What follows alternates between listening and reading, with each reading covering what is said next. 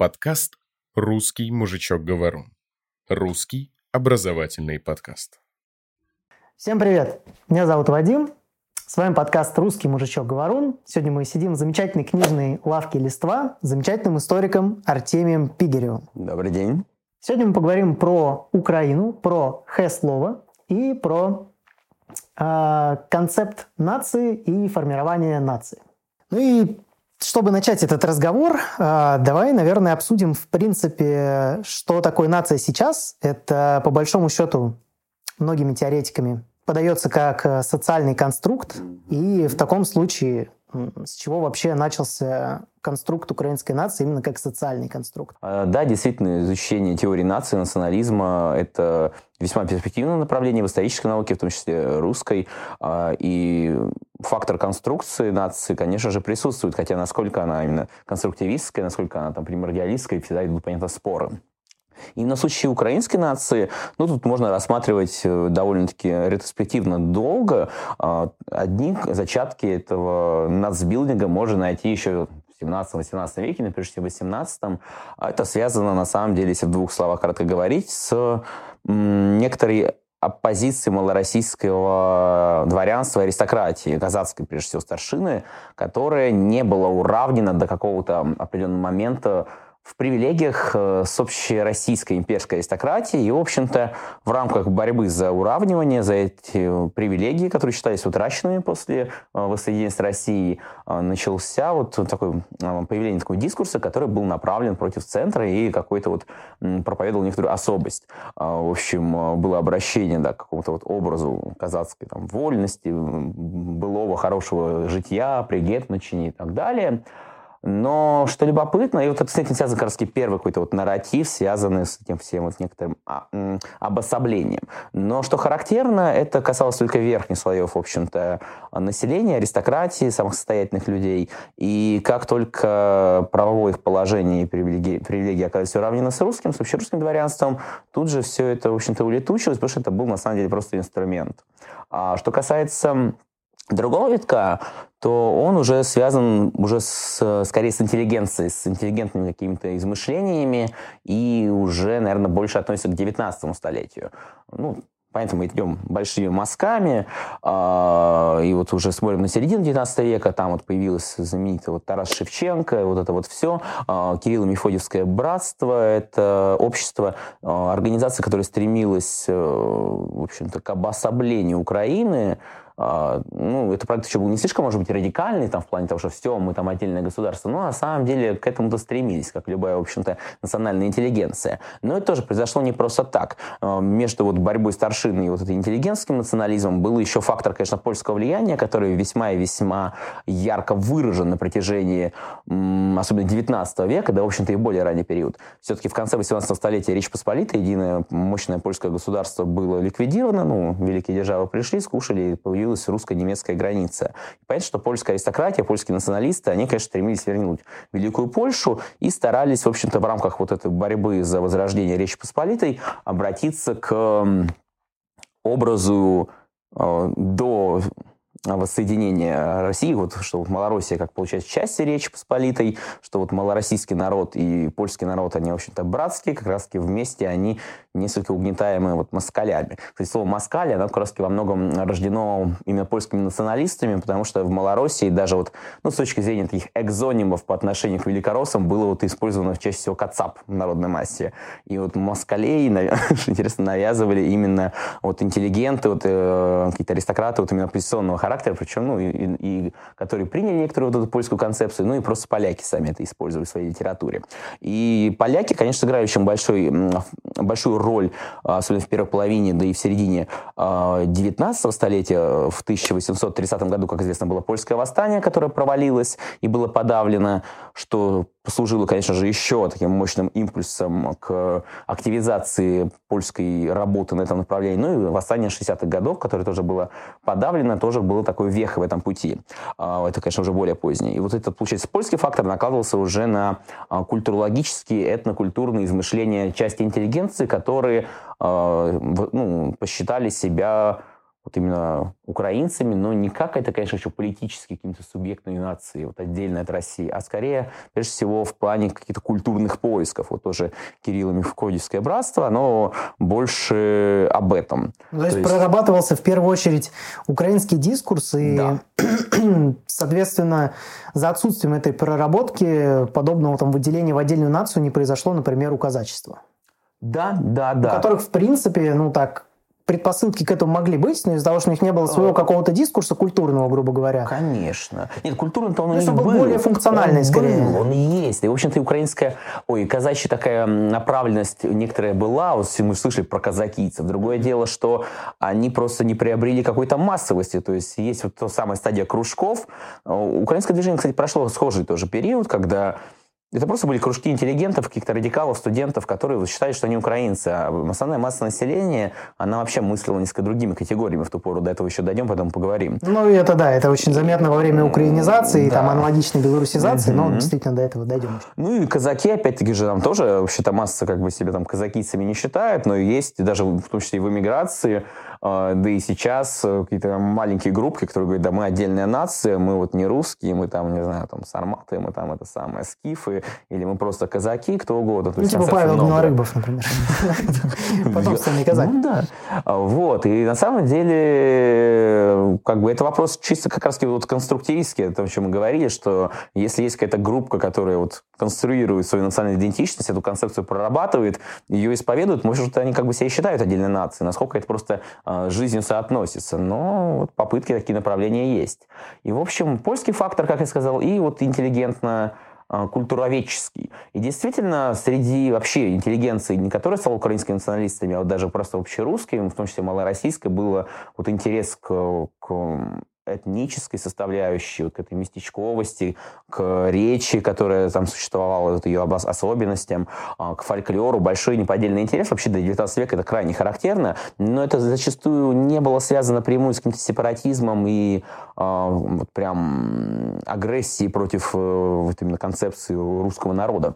То есть э, этим часто пользовались как раз националистически настроенные, радикально были настроенные э, субъекты. То есть для 19 века это, в принципе, нормальная составляющая. Он век романтичный, как раз из сбора этих легенд. Это все э, характерно, в общем-то, и для других европейских народов, тех же вот чехов, чешских будителей, которые там параллельно э, работали. Да, наверное, на Балканах тоже можно вспомнить, там и сербов, и болгаров, прочее, прочее, прочее. Э, и то же самое было, в общем-то, и в России. Интерес к каким-то русским сказкам, собирание вот этих э, преданий, каких-то вот образов, из более ранних веков тогда был общераспространен. Понятно, что и в Малороссии происходило то же самое. Просто для одних это этим ограничивалось, для других принимало вот э, характер какой-то доктрины, как вот для того же Костомарова и Шевченко с их Кириллом Мефодьевским братством, а, обществом. А, и тут это уже было гораздо более радикальная идея, под видом скорее культурной. То есть за это их, в общем-то, и разогнали в 1945 году. Хотя, я так понимаю, даже ну, петербургская власть и жандарское управление не афишировали реальных целей довольно-таки сепаратистских этого общества. И скорее тоже начали транслировать идею, что они боролись за федерацию славянских народов по скипетрам русского царя. Ну, там как раз идейка была вообще без русского царя. Как бы. А, вот. То есть, вопреки, в принципе, расхожему мнению о том, что сепаратистские настроения начались уже благодаря советской власти, они все-таки до этого зачатки были. Да даже не в зачатке, на самом деле. Украинское движение, вот, начиная от середины 19 века, довольно-таки оказалось активным. Другое дело, что оно было э, не слишком многочисленным, но к началу 20 века, и особенно в революционных событиях, оно начало набирать обороты. Оно не было сколько-нибудь таким сверхмассовым, захлестывающим там реальность. Скорее об этом кричали украинские националисты, что, дескать, вот там народ украинский пробуждается и стремится к вот уже самостийности. А, Все было, конечно, более сложно.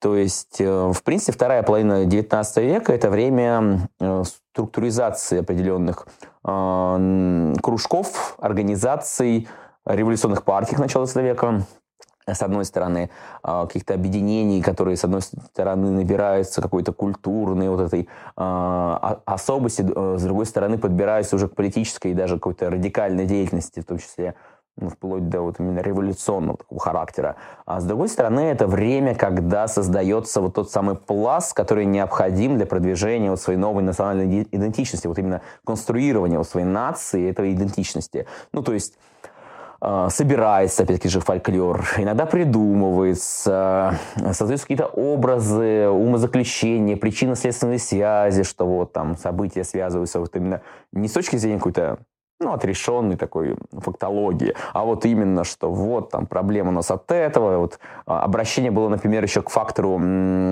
легитимности, нелегитимности каких-то договоров из старины, например, очень популярна для украинских самостийников тема была вот фактор Переславской Рады 17 века, когда там объединение, и некоторые еще ну, в конце 19 начале 20 века их мысли, мыслители, вот эти э, активисты национальные, они доказывали, что, дескать, в общем-то, это все незаконно, потому что там Россия и Украина, они как равноправные партнеры договорились, а Россия как бы через колено все переломила всех, всех нарушила, э, в общем, выступила таким э, агрессивным нагибатором и Поэтому легитимность, в общем, договора обнулилась для Украины, соответственно, ничего этого все нету. Как бы. Все это незаконно, поэтому это насилие, узурпация там, и все прочее.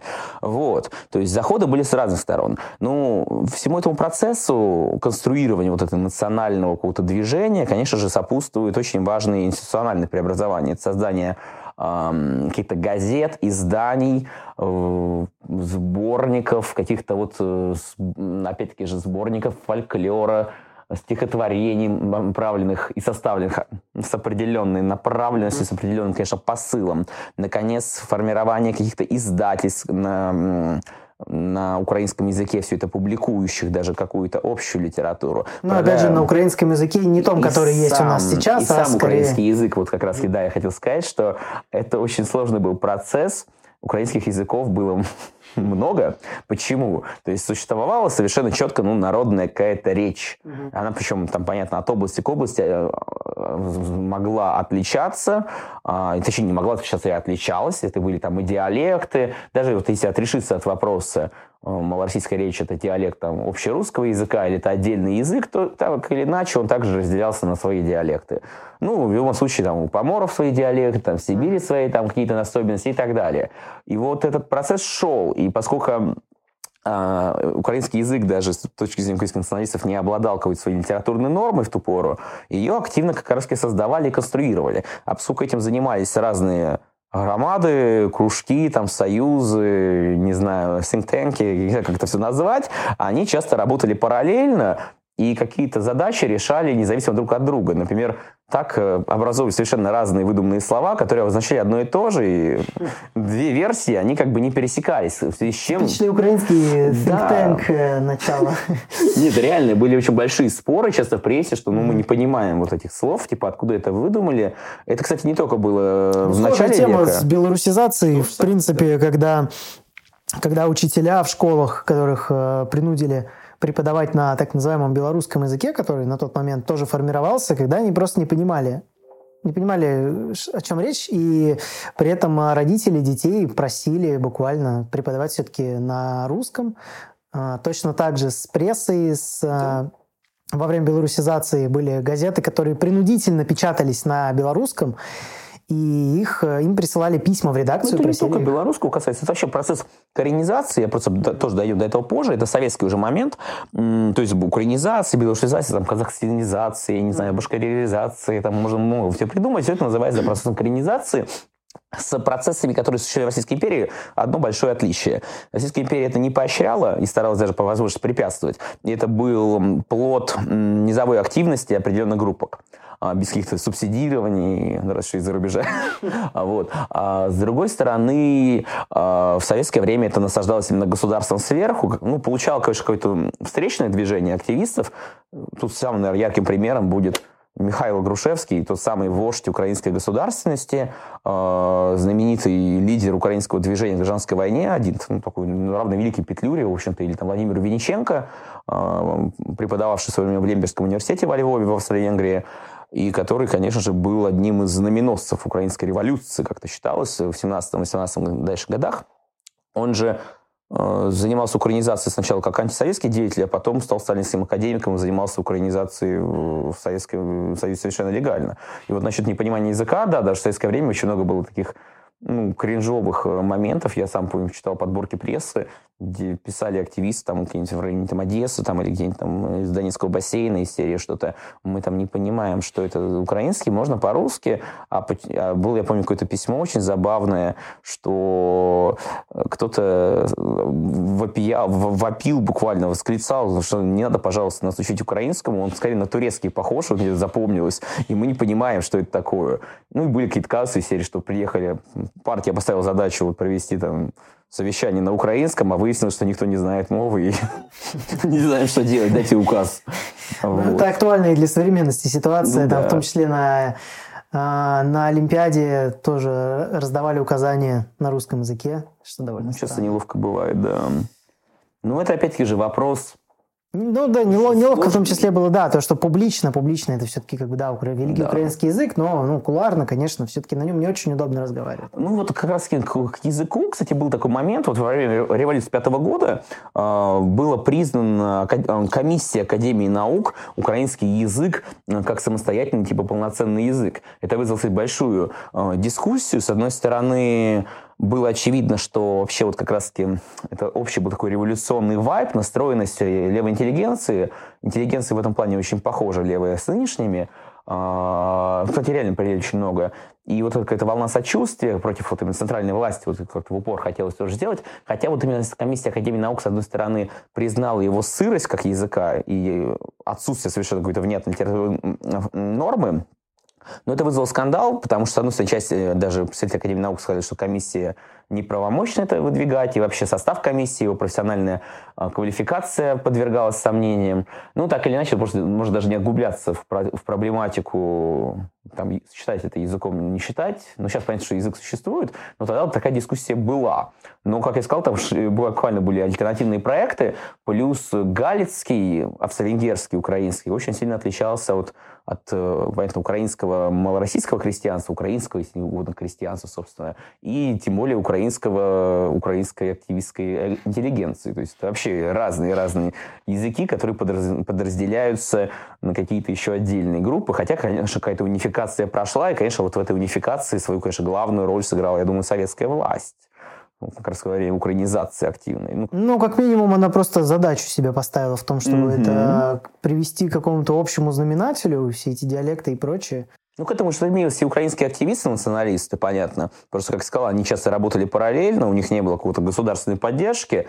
И вот как только появилась советская власть, которую сейчас как бы украинский национальный миф очень сильно ненавидит, противодействует ей, выставляет ее как бы своим экзистенциальным врагом, именно ее существование, ее прямая поддержка и ее, в общем-то, все усилия, которые она придавала, именно создали возможность унификации, которую они сами ну, стремились да, создали на сбилдинг. Вот конечно, для отдельного разговора тема, ну, да. но очень странно, что настолько большой курс взят на так называемую десоветизацию, при том, что вот в Верховную Раду буквально недавно был внесен законопроект о том, чтобы э, имущество церкви присвоить ну, да. на данный момент сейчас. То есть, в ну, принципе, вполне нормально. себе такие методы советских комиссаров это используются. Нормально. И... Я объясню, почему. Ну, тут надо понимать, что вся вообще украинская история, она связана с социализмом очень сильно.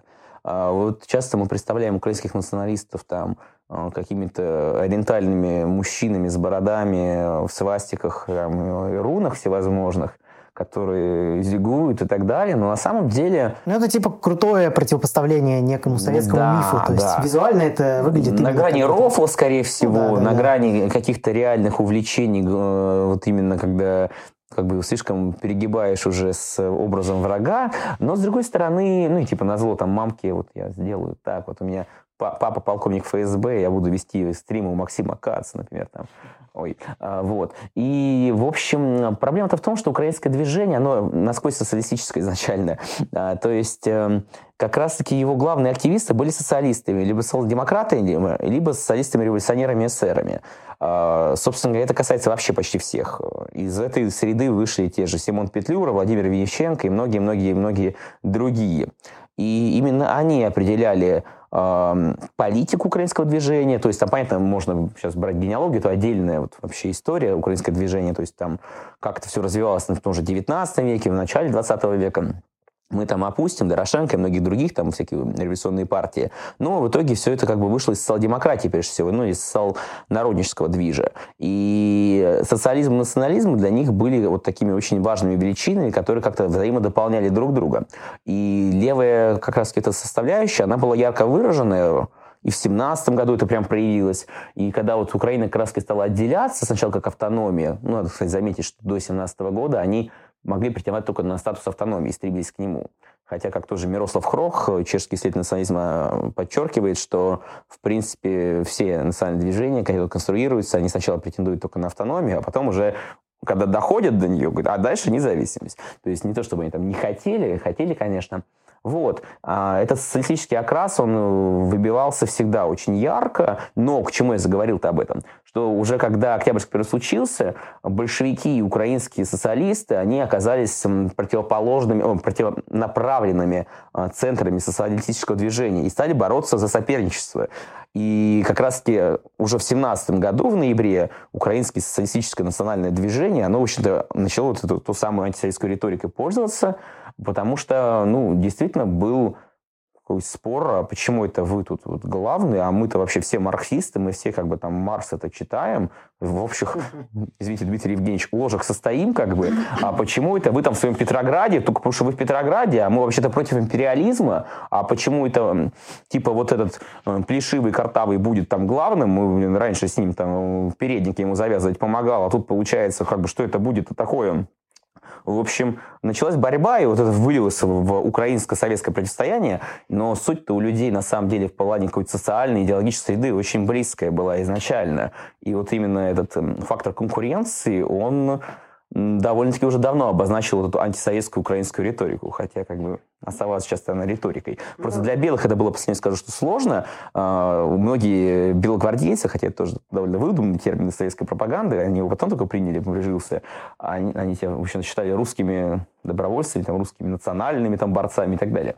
А они рассуждали в духе, не помню, что было цитата, но украинцы это те же большевики, только еще хуже, потому что они еще сепаратисты, как бы, примерно. И там вот реально такое было отношение, что, ну, а что это такое тут бегает, как бы. Не знаю, что хуже. Когда была ситуация, вот, вдарить типа по украинцам или по большевикам, и вот кому здесь сделать хуже, бывали такие вот дилеммы у людей сложные, типа, ну, вроде одно и то же, вроде вот тут еще как-то еще как-то вот своеобразнее. Но вот фактор восприятия именно русскими был иногда такой. Вот.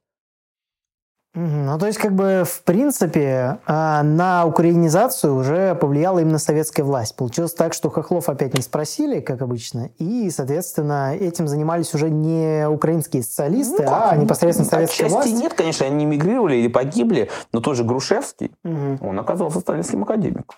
И занимался ну, здесь как, здесь опять же, проводя параллели с белорусизацией, здесь привлекались типа определенные да, интеллигенты, да. которые могли, ну, условно, интеллигенция, mm-hmm. которая могла на это повлиять, но... Ну, согласен, общие векторы принятия решений, все остальное, конечно, было, да, за советской властью. И здесь ну, еще больше этот разрыв. в какой-то момент тормознули как раз по причине того, что интеллигенция якобы стала оказывать слишком сильное влияние, хотя там судя по всему, просто это все вышло из-под контроля. А как вот э, с украинизацией было? С украинизацией было вообще своеобразно. То есть, если брать более раннее время, вот начало 20 века, очень важным импульсом выступила э, революция 1905-1907 годов. Украинские националисты выставляли вот все массовые крестьянские восстания, которых на самом деле были десятки, э, как э, акты национального возмущения против имперских властей. Хотя на деле, если смотреть там э, суть всех этих восстаний, это были прежде всего социально-экономические выступления, связанные с каким-то вот экономическим неудовольствием, с требованием каких-то там факторов автономии на властном там уровне, или с тем, что, например, да у нас поляк, помещик и народец, а вот мне, малороссийскому мужику, не нравится, что у нас поляк-помещик. Ну или просто какими-то личными конфликтами и бытовухой, которые, конечно, в революционное время очень сильно Э, проявлялось. И по факту, конечно, украинские массы, которые стали украинские массы, они не были на самом деле проникнуты каким-то национальным духом, чтобы понимать, в принципе, крестьянство, не только там малороссийское, да и российское также совершенно. А, кстати, одна из причин также вот проблемы между там белыми и крестьянами, ну, белым движением крестьянами в этом и заключается, что ориентировались не национальными категориями. Они рассуждали скорее категориями местности мы здешние, мы тутошние. Даже такая какая-то байка ходила еще Первую мировую войну, что э, крестьянин говорит, а с чем мы воюем-то? Кто это там, Кайзер? Это где? Это не из Петербурга там вот это? Нет? А, а то мы там бы там рязанским бы помогли бы, а там, а там эти, или там наоборот, рязанские пусть сами разбираются, они же на нас не напали, поэтому как бы мы тамбовские, мы как бы здесь останемся. Вот. То есть там, общем, представления были э, на разными, как говоря, уровнях и разными категориями люди мысли, интеллигенты и крестьяне.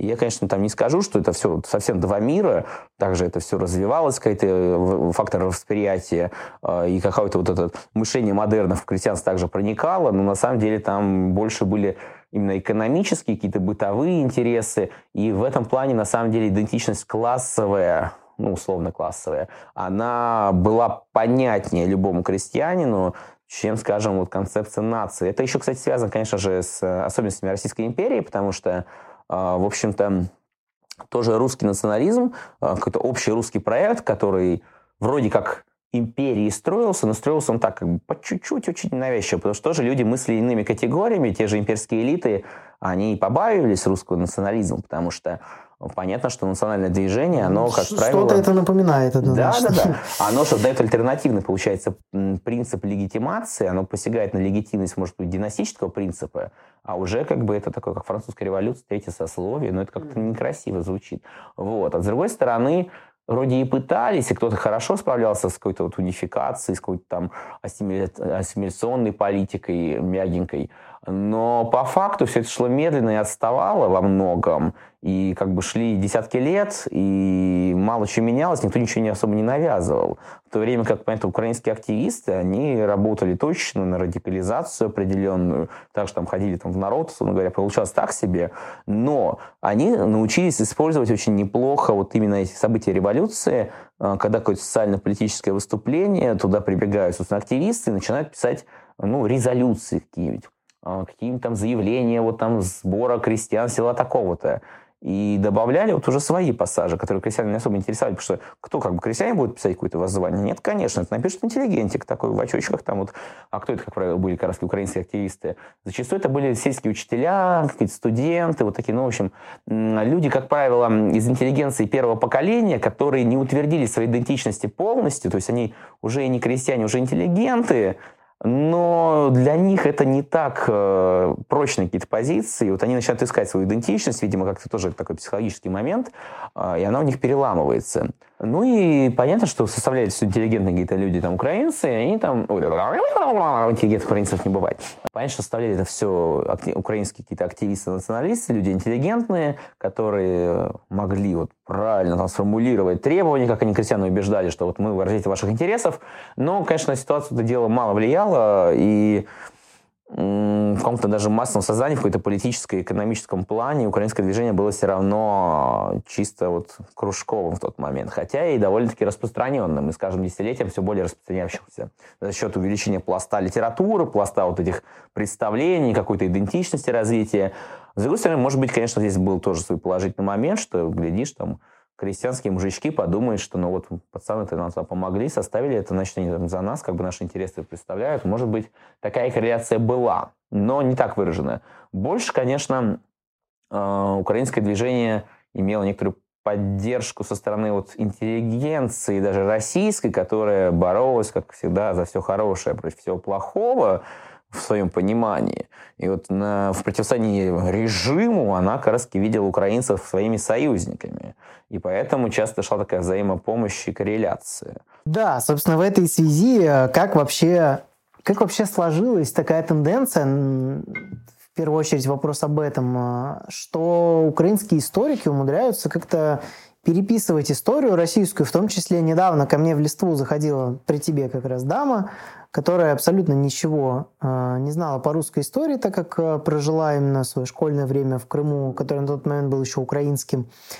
И... Там просто за это вырезаны из школьной программы. Так-то она сама-то знает, в принципе. Да, но она поражала, что есть да, же вот эти великолепные абсолютно там пассажи про Укров, Киевскую Русь, она же Киевская, Киев, да. а Москва-то когда появилась? Сначала а Киев. Вот там финно-угров болотах жили еще в топе? Да, вот как, как вот это все... Русские к вам ходили, вас вырезали? Как это все там, получается, да. что а, крайне богатая русская история, которая, в принципе, ну, крайне сложно уместить ее в один том, если вы не Евгений Францевич Мурло. Как получается так, что украинские историки умудряются просто это все переписывать, переписывать под свою историю, которая, казалось бы, меньше, ну, в, в большое количество раз. Да так, собственно говоря, наверное, и позволяют, потому что чем больше пласт знаний, тем больше человек в нем тонет. Поэтому его надо больше изучать, больше времени тратить. Ну а так... Да, э... но вот мы представим, что мы учимся в школе 11 лет, из них 9 классов у нас есть история. Как на эти 9 классов растянуть историю Украины, которая насчитывает ну, ну, ты пару, берешь, ну, собственно пару говоря, веков. историю Руси, и ты говоришь, что Русь – это Украина и есть. Mm-hmm. Как бы, и, соответственно, ты начинаешь изучать с истоков. И получается какой-то нарратив-то у вас по конверту своей общей, просто с разными векторами, правда, направлены. Ну, а как так получается, что царь у вас русский, а вы вроде Украина?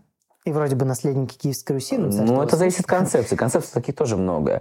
Были концепции, которые вот, украинцев провозглашали именно украинцами, а вот есть русские, это вот эти кацапы, они вот негодяи. Mm-hmm. Есть концепции, часто тоже галичаны, ну не галичаны, поляками трактуемые, точнее не галичаны, да, именно поляками, воспроизводившиеся в 19 веке. Именно поляки это вбросили, что Русь-то это вы, а вот эти финно-угорские подонки, они ваше название украли. Так что это вы русские, а они не русские. Соответственно, ну, тогда история Руси в этом концепте, она совершенно органично вписывается как история настоящей Украины.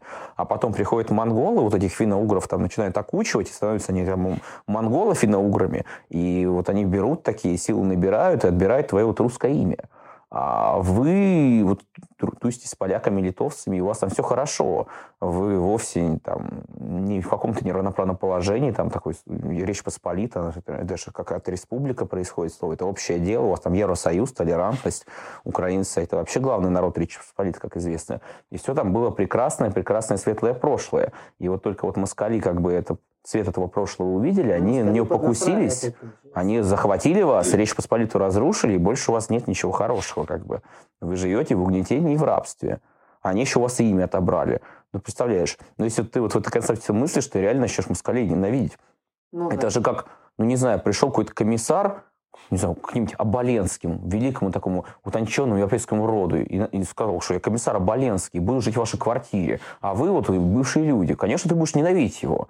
Но если ты вот это фэнтези так представил, ну, блин, в какой-то момент проникаешься вот реально искренним чувством вот такого Ну, по сути, это и на Евромайдане, так называемом, хорошо сработало. У нас есть как раз в лавке книга э, Ольги Байша, Байши, наверное, так склоняется, а, дискурсивный разлом, она как раз там пишет о том, что м, вот эти все дихотомии типичные, mm-hmm. типа москаль-хохол, и вот это вот все, ну, это абсолютно неприменимая, с одной стороны, вещь для сложного социального конфликта, с другой стороны, она очень хорошо людей делит на две группы, и как раз благодаря этому Евромайдан просто стал возможен, Но потому что дискурс просто конструировался годами. А на этом вообще любой дискурс такой вот активно нагнетающий, любая пропаганда и строится. Это опять, кстати, очень похоже на пропаганду большевиков. Ось «мы-они», она крайне характерна. Если у большевиков это мы, пролетариат, простой народ, они, буржуи, кучка аристократов и рожденцев, мы, настоящий вот народ глубинный, и вот они, вот это наслоение, вот эти вот запущенные выродки и так далее. Ну, мы, мы работаем, мы народ, и как бы, а это да. вот тоже. И то же самое Также у современность... Украины, да не современность, даже в 19 типа... веке, в 20 то же самое было. Есть вот они москали, они угнетатели, мы украинцы, мы вот, получается, угнетенные. Но они, тирани, тиранопоклонцы, мы, свободолюбивый, казацкий, вольный, вильный народ и так далее. Это как раз на мы, они, это классическая такая Нет, дихотомия, тема, в да. принципе, всегда работает. Конечно. То есть э, у современных левых точно так же. Mm-hmm. То есть, по сути, вся современная левая, вот постмодернистская Абсолютно. вот эта философия, она строится на том, что есть угнетатели, есть угнетенные. Mm-hmm. Все. И, в принципе, это работало... Классика. Да, это работало у многих, в том числе это работало у национал-социалистов. Конечно, конечно, конечно. Есть, как бы абсолютно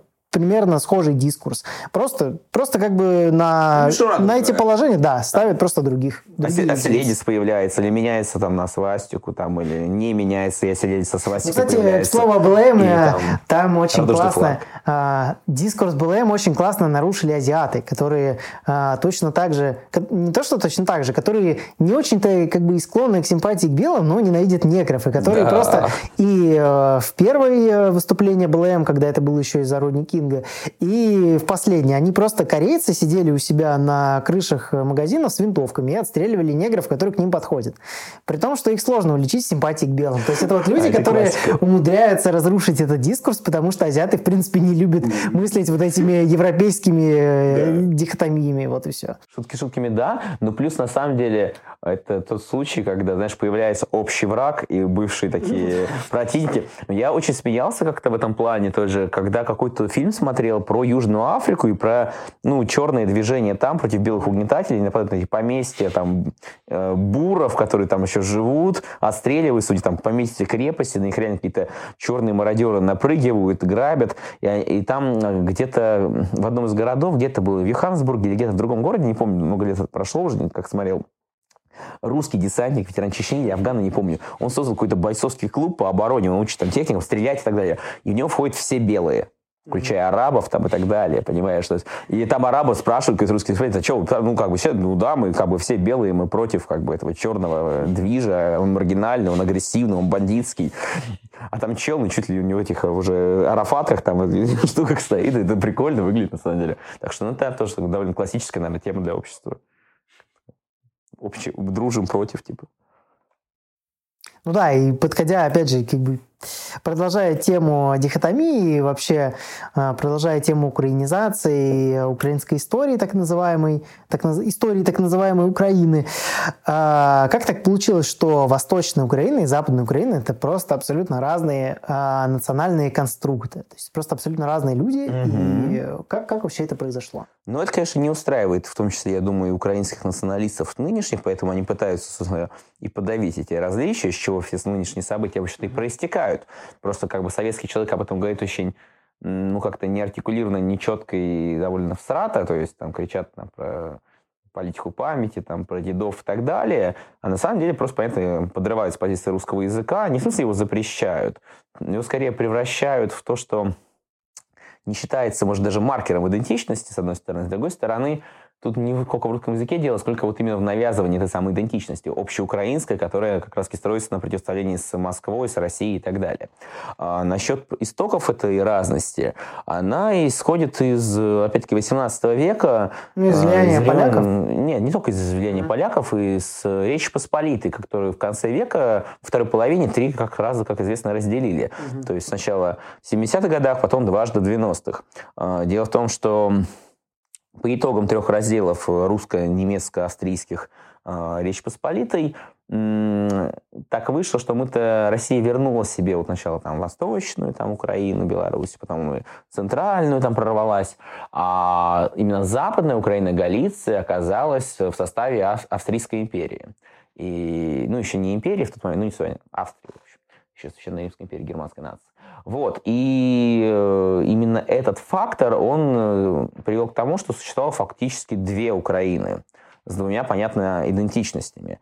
С одной стороны, это приводило к тому, что они развивались параллельно, а с другой стороны, это вело к тому, что украинского движения был недосягаемый для петербургских властей, для их э, силового аппарата, для их законодательной базы существовал такой плацдарм, который, собственно говоря, также вкидывал литературку, дискурс и так далее. А, как это развилось далее вообще в другом смысле? Это если рассматривать именно Галицию, австрийскую Галицию, то там вообще ситуация была довольно своеобразной. Поляков там воспринимали как главных врагов, в то время как а, украинские активисты в Малороссии, они скорее их союзниками воспринимали. А там, в Галиции, Поляк – это помещик, это угнетатель. И галицийское украинское движение, оно скорее антипольской направленности. Ну, то есть это как раз отсылка к той самой украинским социалистам, да. которые все это воспринимали именно так. Ну, не только даже социалистам, а скорее э, к этническому здесь фактору, еще до э, развития какого-то такого активного сверхсоциального движения, э, этот фактор там имел место быть. То есть нельзя сказать, что польское влияние там было никаким. Поляки прекрасно могли тоже влиять культурно на галичан, также противодействовать с Россией и так далее. Но что характерно, а, галиц, галичане выступали часто именно на стороне австрийских властей, потому что видели в них заступника от угнетения польским паном. И когда, например, в середине 19 века началось венгерское восстание, вот знаменитое, которое войска Николая I помогали подавлять, а, галичане были прям верными такими полками, выцепили прям верные какие-то батальоны полки, верные престолу и подавляли, собственно, венгров. И в том числе еще и поляки, по-моему, там как бы тоже получили, потому что они как-то коррелировали. И даже вот есть такое представление, что Откуда вот желто-блакитный прапор? Что, собственно говоря, император Франц Иосиф, э, он вручил вот знамена близкие к австрийскому гер... цветам гербовым там, и так далее, а, который вот он вручил прапор. Это был полковой прапор вот одного из отличившихся полков, который вот подавлял вот этих сепаратюк. Вот. То есть они как раз-таки такое было очень явно выражена корреляция между австрийской венской властью и украинским движением в Галиции. И когда у поляков были какие-то э, сепаратистские внутри империи э, поползновения, то, собственно, галичан-то против них Вена использовала. А с другой стороны, польская малороссийско-украинская такая спайка, она была вполне себе союзнической. Это один момент. То есть там пути развивались по-разному. Сейчас как-то принято считать, что, ну, понятно, западные украинцы, галичане, они именно главный рассадник русофобии. В ту пору было совсем иначе, что интересно. То есть там было антирусское движение очень широко выражено, которое, конечно же, опять-таки же очень хорошую спайку имело с австрийской властью. Австриякам не нужны были какие-то русофильские настроения. С другой стороны, был ярко выраженный э, такой русский тоже фронт, определенно прорусский фронт, который хотел как-то соединяться с Россией, э, прорусское движение русофильски настроенное, галичан. Другое дело, что его история закончилась э, в 2014 году, когда началась Первая мировая война, и австрийцы создали концентрационные концентрационные лагеря Талергов и Терезин, где, собственно говоря, э, ядро этого движения было ну, физически истреблено. Mm-hmm. И с тех пор э, вот этого баланса сил в Галиции между анти-прорусским движением ну, не стало. Оно стало понятно, более односторонним. Хотя именно в ту пору это еще не подорвало так ситуацию, как уже случилось потом. Потому что галичане, они были вовлечены в гражданскую войну в России и в украинский нацбилдинг тоже. Как это случилось? 17 год, э, апрель месяц, ой, март месяц, 4 а, марта, уже самые первые дни февральского переворота, революции, как угодно называть можно, а, был создана Центральная Рада. Рада – это просто совет, опять-таки же характерное для социалистического движения наименование. Угу. Собственно говоря, даже ну, по-украински советские войска, они называются радянские войска. Как бы, если что читаешь, я говорю, вот. И, в общем, украинская Рада, Центральная Рада, она провозгласила свою какую-то институциональную особость и курс на автоматизацию Украины. Это, кстати, об этом тоже отдельно сказать можно будет потом, что, что они считали Украиной. Украиной считали, как говорится, почти все, вплоть до Кубани и Дальнего Востока. Ну, без шуток, есть концепция а, для комского национализма реально концепция Великой Украины, которая включает малиновый клин, это Кубань. Ну, там, потому что а, ядром именно кубанских черноморских казаков были запорожцы, которых Екатерина Великая, когда войско ликвидировала, переселила на Кавказ. И там такая дихотомия на Кубани, она в гражданской войне кстати, проявлялась между линейцами, казаками кубанскими, и украинцами, проукраински настроенными казаками-черноморцами. Хотя тоже было там с исключениями, но тем не менее. Линейцы — это потомки донских казаков, которых там, кажется, из Дона переселили, они вот линию обороны там э, держали, собственно говоря, крепостную на Кавказе еще в 19 веке. А черноморцы, они помнили о своих этих запорожских корнях, и у них было больше сепаратизму, но помимо малинового клина еще в украинской, в концепции Великой Украины существует концепция желтого клина в Поволжье, потому что там тоже много колонистов было из Малороссии. Концепция серого клина то есть такой гигантский анклавище, там, значит, желтый клин, половина Поволжья, сероклин, сероклин – это эм, юг Западной Сибири и э, Северный Казахстан. Ну и зеленый клин, там, ну, там Владивосток, еще Дальний Восток, это, это, это зеленый клин, тоже такая суверенная украинская земля. И без шуток в 17 году украинские националисты рисовали великолепные карты Великой Украины, которая идет от Карпат до Кавказа, и дальше вот эти прекрасные острова украинского движения, Ну, которые... вот такая Россия, Ну, такая Украина вот Украина. океане, короче, это, это вообще классно. Представляешь, как конце можешь фильм снять. Тем самым, который гигантский. Тихоокеанская Украина, представляешь, еще как зеленый клин. Садится Владивосток. Кайф же вообще. Вот. И, конечно, это была программа «Максимум», но вот такие интересы были, ну ладно, мы в сторону немного ушли. И, в общем, а, потом Украина взяла курс на автоматизацию внутри России, некой Российской Социалисти- Социалистической Федерации. Временное правительство там худо-бедно как-то сговаривалось, но старалось как-то держать вот свою тоже какую-то позицию, не допускать этого. Ну, там приехал замечательный грузин, э, социал-демократ Ираклий Цве- Цветели от Временного правительства, который был одновременно лидером Петросовета социалистического и говорит, да, окей, все, автономная Украина, внутри есть Россия. А затем пошел уже процесс обособления дальнейший. Октябрьский переворот дал казус, ну, определенный казус были для этого, и для войны, и для заявления, что все, отныне как бы мы точно от вас обособляемся. Затем э, советско-украинский конфликт Ой, я сейчас задумался, что по-украински это, наверное, будет радянско-радянский конфликт, потому что есть советская власть, радянская власть, а другой Центральная Рада, и это довольно сложно. Вот, он дал уже импульс, что Украина четвертым универсалом а, объявила, Центральная Рада четвертым универсалом объявила о государственной независимости Украины. Вот, но не суть важно.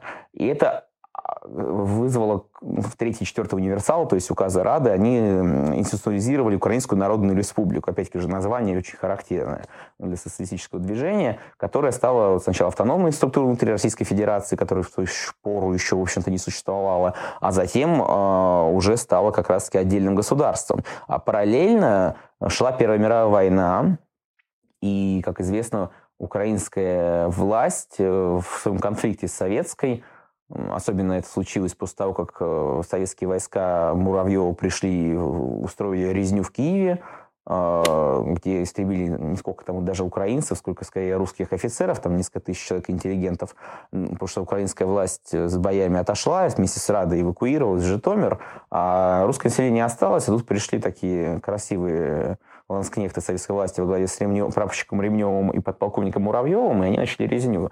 Даже настолько было страшно, кстати, очень важный тоже веха в гражданской войны, это вот э, январь 18 года, что даже советской власти показалось это чрезмерным, что это тоже очень характерно. То есть это как, я не знаю, какой-нибудь нацисту, когда стало стыдно там в концлагере, ну что за антисемитские анекдоты какого-нибудь интеллигента украинского, я не знаю. Так и здесь. А, и Проблема в чем? В это время идет Первая мировая война, все идет к Брест-Литовскому мирному договору, и после этой резни как раз-таки украинцам удается договориться э, с немецкими властями о том, что они заключают договор, и вот немцы приходят и защищают их от большевиков, а с другой в итоге большевики сливаются, и 3 марта Брест-Литовский мир заключается, по которому украинские, ой, немецкие и австро-венгерские войска занимают гигантские пространства, собственно говоря, всего запада России, от Прибалтики до там, фактически уже предгорий Кавказа. Ну, до Дона-то уж точно. И, соответственно, УНР оказывается защищена немецкими штыками. Затем идет определенный это откат, мы там не будем уже говорить об украинскую державу Скоропадского, а параллельно-то все равно существует Галиция, и она как раз-таки э, после поражения немцев и австрийцев в Первой мировой войне оказывается в очень интересном положении. Австрийская империя разваливается, и на ее территориях, на ее осколках образуется новое государство. Государства зачастую очень причудливые. Ну, понятно, взял Чехословакия, а осколком, ядром Австрии осталась Австрийская немецкая республика, которая пыталась как-то держать немецкое влияние в регионе. Образовалась Венгрия, которая даже тоже была не одна. На 100 дней еврей из Венгрии Белакун, в честь которого у нас названы улицы, и который виновник, один из виновников крымской резни в 20 году против офицеров русской армии Врангеля. Он создал на 100 дней Советскую Венгерскую республику. Ну и, наконец, образовалась Западная Украинская Народная Республика, ЗУНР, которая была создана на территории Австро-Венгерской развалившейся империи, состояла из галичан, которые считались украинцами, и взяли курс на сближение с УНР, то есть петлюровским, там, грушевским, винниченковским движением. Но все-таки надо понимать, что это были люди другой культуры, воспитан, скорее, в немецкой культуре, в немецко-австрийской, скорее она очень своеобразна. Вот эта культура, конечно, Австрийской империи. С одной стороны, в этом есть там свой шарм вот этих миксов культурных. Там, взять какой-нибудь богемик, который любит описывать, в своем ЖЖ, конечно, там чешский, там немецкий, там и все вот это, и что-то польское, и что-то там э, галиц, галиц, галисчанское, галицийское, чтобы это не звучало как-то с испанской Галицией, все время вот заговариваться боюсь. Вот, и они как бы оказались союзниками. Вот украинцы российские бывшие и украинцы австрийские. Но люди эти были ментально разные, во-первых. И если, как я говорил, для украинцев э, австрийских главными врагами были поляки, то для украинцев российских главными врагами были москали.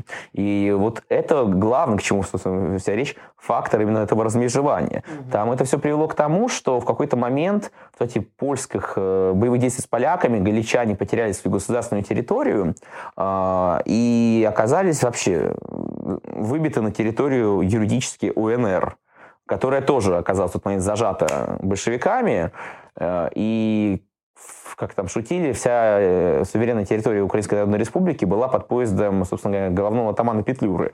И вот как бы и вот там войско которое за ним шло, потому что их буквально там согнали как раз на западную границу, и вот они соединились, у галичан осталась только армия 80 тысяч человек, у Петлюры юридический какой-то клочок территории, но и армия 40 тысяч. И получается, галичан больше, они вроде в военном плане важнее, а петлюровцы важнее политически, потому что у них хоть какой-то еще остался суверенитет. Они еще к тому моменту подписали договор об объединении, двух украинских республик, ну, такую федерацию с автономией Западноукраинской республики.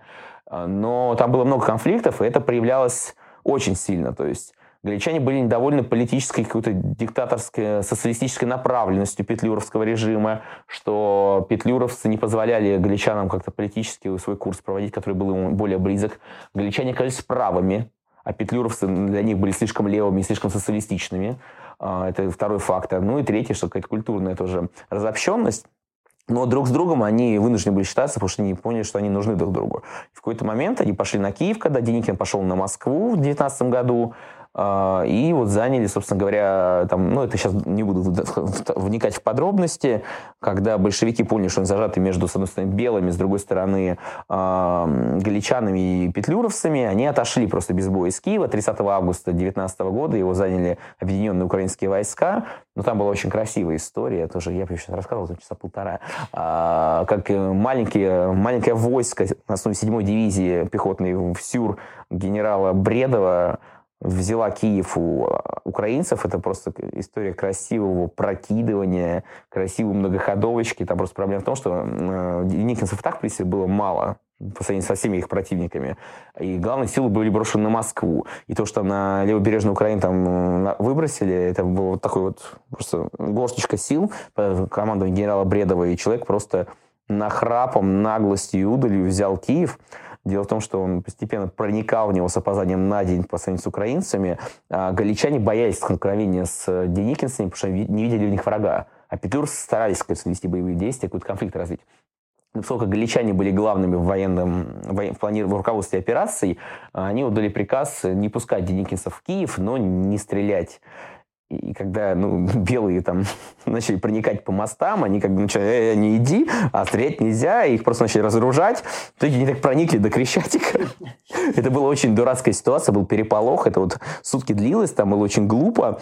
Э, куча была запросов у галицких офицеров, а что делать? Но командующий галицкой группой всей украинской армии под Киевом, а, а, генерал Антон Крафс, он запретил в итоге идти на конфликт и даже договорился с авангардом белых которых э, под командой полковника Стесселя провести совместный парад на Крещатике. Ну, там известная история, когда вывесили на городской думе два флага, желто-блакитный прапор и русский триколор, но тут подошли как петлюровские войска генерала Сальского, тоже такой вот прекрасный оборотень, который был до этого русским офицером, а в 17 году внезапно понял, что москалей это ненавидит, Владимир Сальский. Ну, и все, и русский язык забыл, и запрещал всем говорить на русском. Он увидел э, наш вот этот флаг, приказал его сорвать, и его какой-то офицер начал топтать его ногами, за это заступились там русские офицеры, началась резня, перестрелка, боевые действия, в результате которых а, генерал Крафт и галичане попросили переговоров с Бредовым, а Бредов чисто нахрапом сказал, типа, ребят, хоть нас там пять раз меньше, поставляйте город, иначе вам хана. Пытались, пытались договориться, в итоге украинцы были вынуждены своим превосходством выйти из Киева, и белые его заняли. А после этого украинская галицкая армия перешла на сторону белого движения и влилась в вооруженные силы на юге России, потому что они поняли, что петлюровцы не союзники, а их враги поляки и большевики. Но потом Деникин потерял поражение через какое-то время.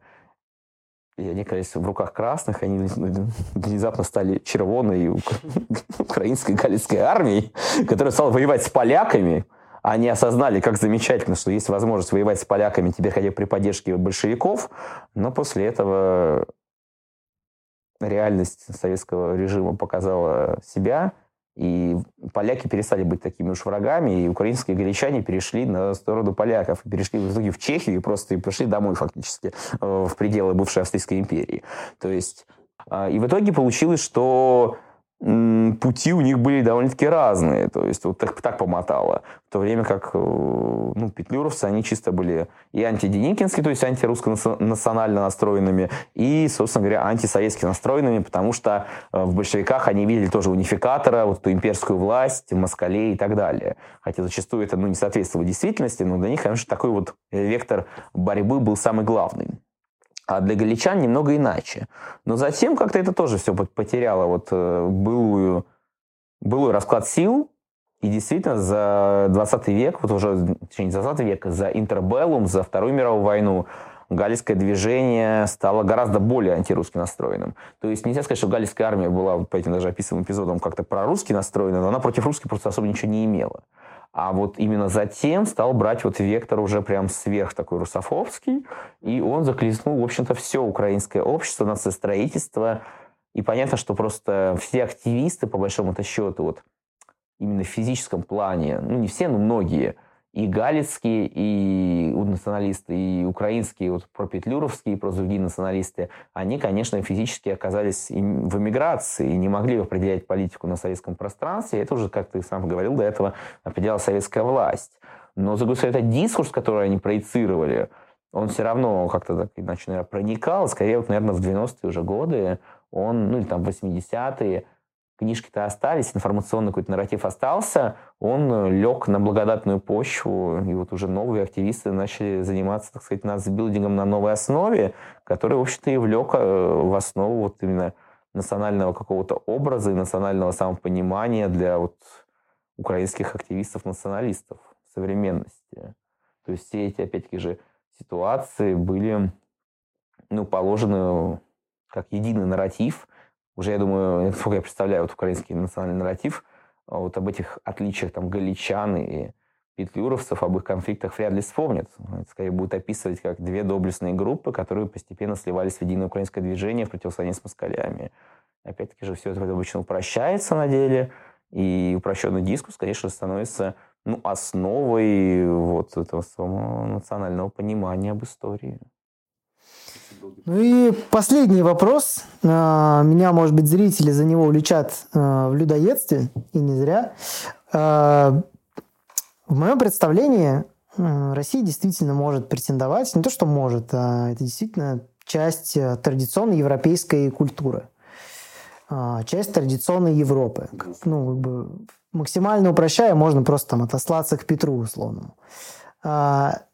Та же Украина, это, ну, по большей части современная Украина, это просто типичное постсоветское государство. А по какой причине Украина в 2014 году внезапно решила, что она может стать частью Европы? А до сих пор точно так же она думает, уже всеми возможными способами ей дают понять, что она не войдет ни в НАТО, ни в Евросоюз.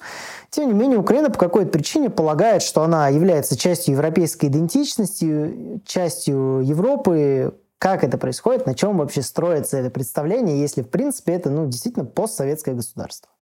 Ну, я думаю, это вопрос довольно сложный, в том плане, что он комплексный.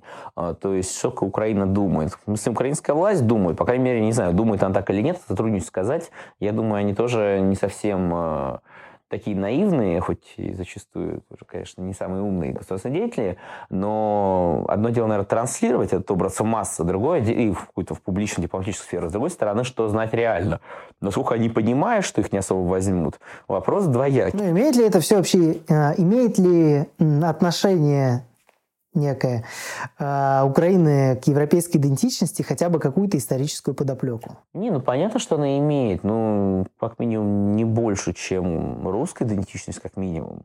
То есть понятно, что Украина как национальный проект очень хорошо ложится в, на почву вот этих малых наций, угнетенных там советской властью, вот, в странах бывшего там еще Варшавского договора, и чем, скажем, украинская идентичность хуже э, латышской, например, там, или латвийской, там, или какой-нибудь эстонской. Так, казалось бы, наверное, это, наверное, ничем.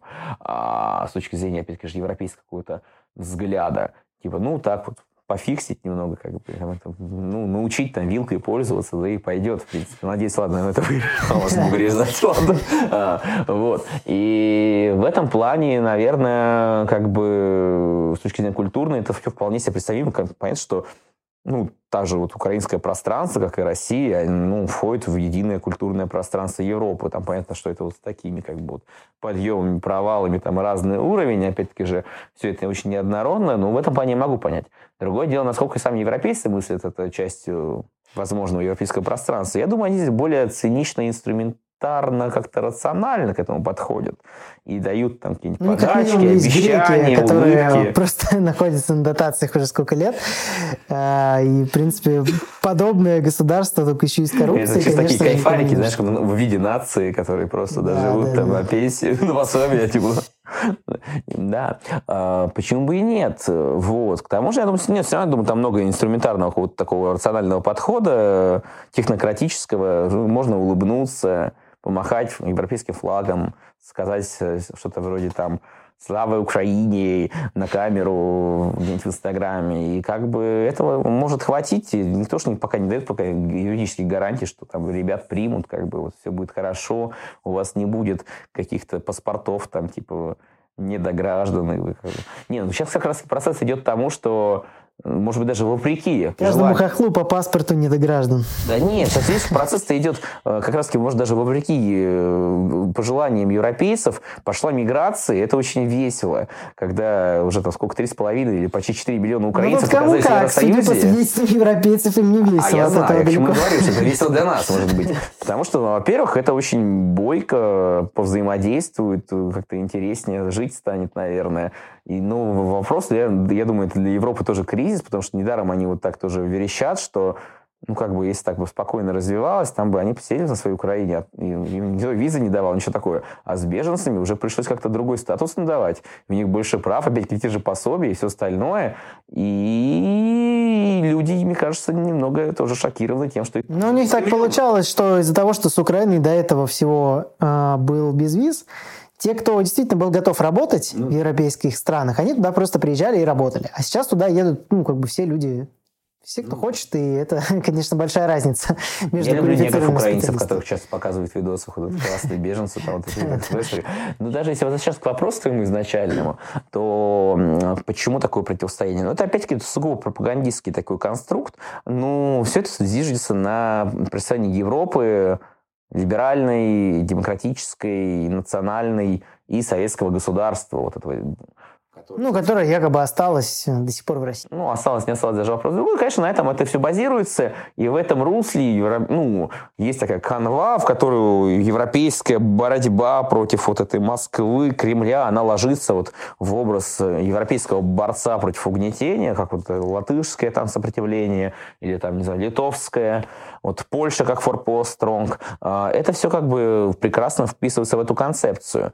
Другое дело, что здесь еще накладываются чисто украинские такие немного людоедские представления о финно-угро-монголо-чеченцах, которые живут как бы за даже не за, не за Днепром, хотя отчасти за Днепром, чисто, как мы говорим, про разные украинские нации, кстати, еще можно вернуться будет, а, что вот как раз-таки здесь получается вот чисто местечковое, накладывается на общий европейский пропагандистский кстати, образ, и это все вот взаимодополняет друг друга. Отсюда вот представление, что Украина вот Европа, а москаляки, они там это азиатчина, вот они еще с Китаем сейчас там дружат, ну это ж ужас вообще. Евразийцы, получается. А вот еще про неоднородность можно будет домонтировать, наверное, ты про негаличан говорил, может, там галичан будет порезать, ну, в смысле, не самих галичан, хотя... В общем, а, еще про национальную неоднородность, конечно же, что в украинских, не знаю, там отдельных общенациональных идентичностей, их, конечно же, наверное, несколько на Украине. Помимо галичан, есть, конечно же, вот еще центральные украинцы, которые там Киевщина, там, ну, Черниговщина, тоже это условно, конечно, там Днепро. А есть чисто вот восточные.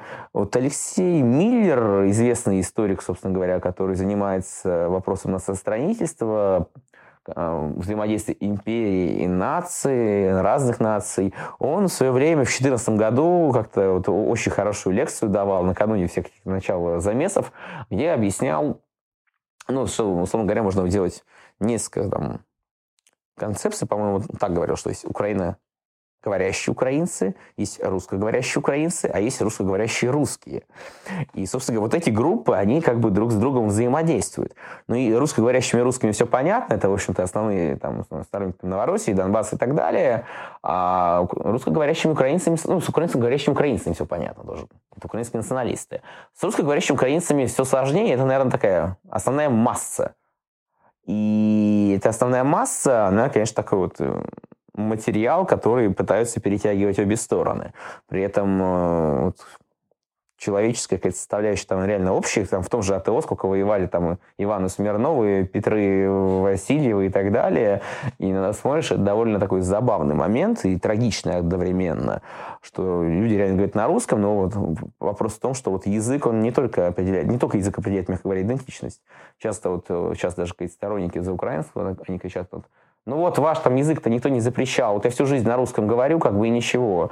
Ну вопрос не сколько в языке, сколько в постепенном, как бы, вот, мягком его выдавливании, а там, где его не выдавишь, в том, что в проведении политики того, чтобы он стал сам инструментом даже твоей нации. То есть вопрос в том, что э, украинский национализм, в отличие от большинства многих других, ну не большинства, но многих национализмов, он строится на такой модели, что если, скажем, армянский национализм, он базируется на чем? На религиозной составляющей, церковной в том числе, у них не просто религиозная, еще и церковная институция отдельная, а, на ярко выраженных, так сказать, этнографических факторов, от внешности до каких-то там бытовых обрядов, и на окруженности врагами, которые от тебя физически реально очень сильно мать своей отличаются, а, или там соседями, просто не врагами то с украинским национализмом все гораздо сложнее. Он выделяется из большего какого-то этнического организма, который довольно-таки более-менее однороден и отличается друг от друга представители этих всех наций. Это визуально -то очень слабо.